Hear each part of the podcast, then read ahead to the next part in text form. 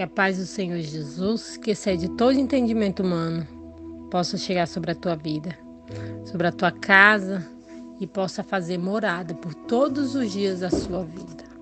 Não importa o que o mundo está passando, você não é do mundo. Você mora, mora no mundo, mas você não faz parte do mundo. Você faz parte do céu. Você só está passando um tempo aqui. Vai chegar uma hora que você vai precisar ir para casa do Pai. Nosso lugar não é aqui, nosso lugar é no céu. Nós precisamos preparar o nosso coração para ir morar com nosso Senhor Jesus. E como está o seu coração? A Bíblia fala em Romanos capítulo 10, versículo 6. Quem subirá ao céu? Versículo 7. Quem descerá ao abismo? A palavra está perto de ti, na tua boca e no teu coração, isto é, a palavra da fé que pregamos.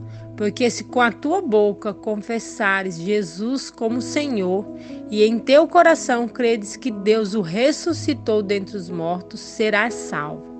Pois com o coração é que se crê para a justiça, e com a boca se faz confissão para a salvação. Ninguém pode saber aonde você vai. Ninguém pode julgar aonde eu e você vamos, se nós vamos para o céu ou se nós vamos para o inferno. O que eu quero que você entenda nessa manhã é que existe o céu e o inferno. Esse abismo que a Bíblia fala é o inferno. Então entenda que existem dois caminhos e aqui onde nós estamos é a terra, onde nós estamos numa escola, e para nós podermos ir para o céu, nós precisamos ser aprovados pelo professor, que é o nosso Senhor Jesus.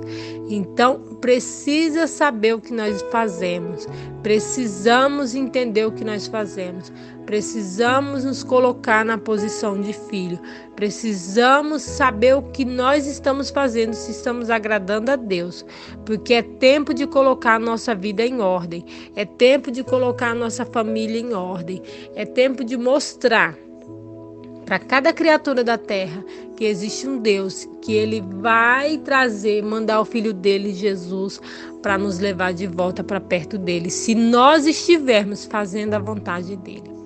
Então não queira viver para sempre na ilusão. Existe céu. Existe um lugar, uma morada maravilhosa te esperando. Você só precisa andar nos caminhos do Senhor e obedecer seus mandamentos. Que Deus te abençoe. Tenha um ótimo dia na paz do Senhor Jesus.